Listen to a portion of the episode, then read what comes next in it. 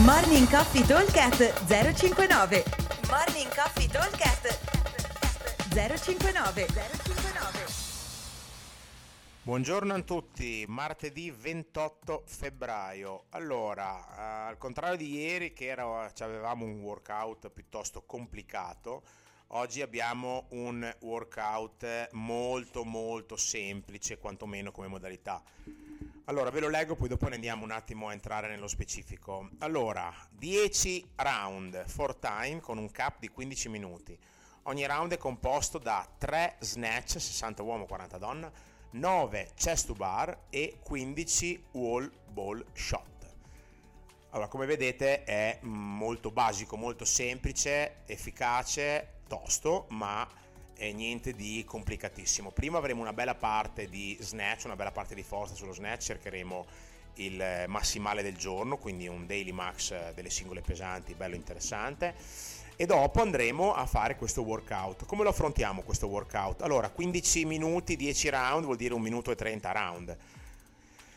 Cosa vuol dire? Vuol dire che per starci dentro devo fare eh, ogni esercizio mi deve portare via massimo 30 secondi allora, per quanto riguarda gli snatch, il peso mi deve consentire di fare 3 touch and go, quindi in teoria meno di 30 secondi.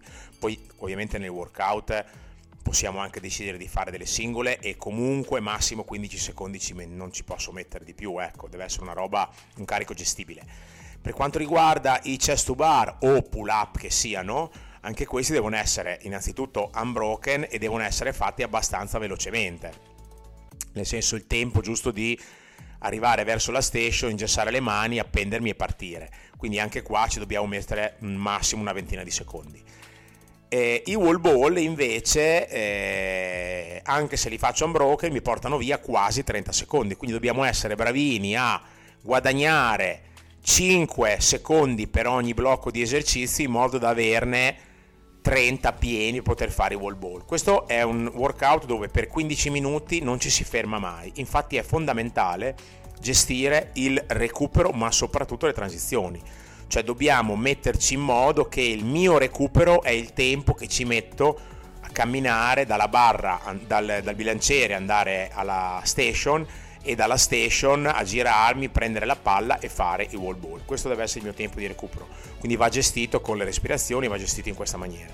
Perché altrimenti se cominciamo a prendere dei 10-15 secondi tra un esercizio e l'altro, abbiamo finito, eh, non riusciamo a starci dentro. Quindi cosa vuol dire? Vuol dire che i 15 wall ball che faccio a broken, ma posso anche pensare di dividerli perché magari mi sono guadagnato qualche secondo prima, devono essere fatti sempre con la doppia respirazione, quindi buttate fuori l'aria quando siete sotto in modo che il cuore non va troppo su, perché in, eh, appena ho finito i wall ball ho giusto il tempo di passeggiare camminando, andare al bilanciere e poi devo fare subito la prima singola se decido di fare 3 touch and go, allora posso anche recuperare 5-6 secondi in più. Mi metto avanti al bilanciere, faccio due respiri belli profondi, poi parto, ne faccio 3 e allora ci metterò non 30 secondi, ma ci metterò 10 secondi a fare 3 snatch.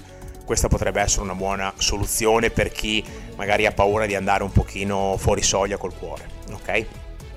Allora, ripeto velocemente, 10 round, cap 15 minuti, 3 snatch 60 uomo 40 donna, 9 chest to bar, 15 wall ball shot.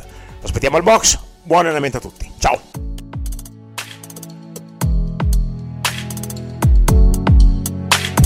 Morning Coffee Talk 059 059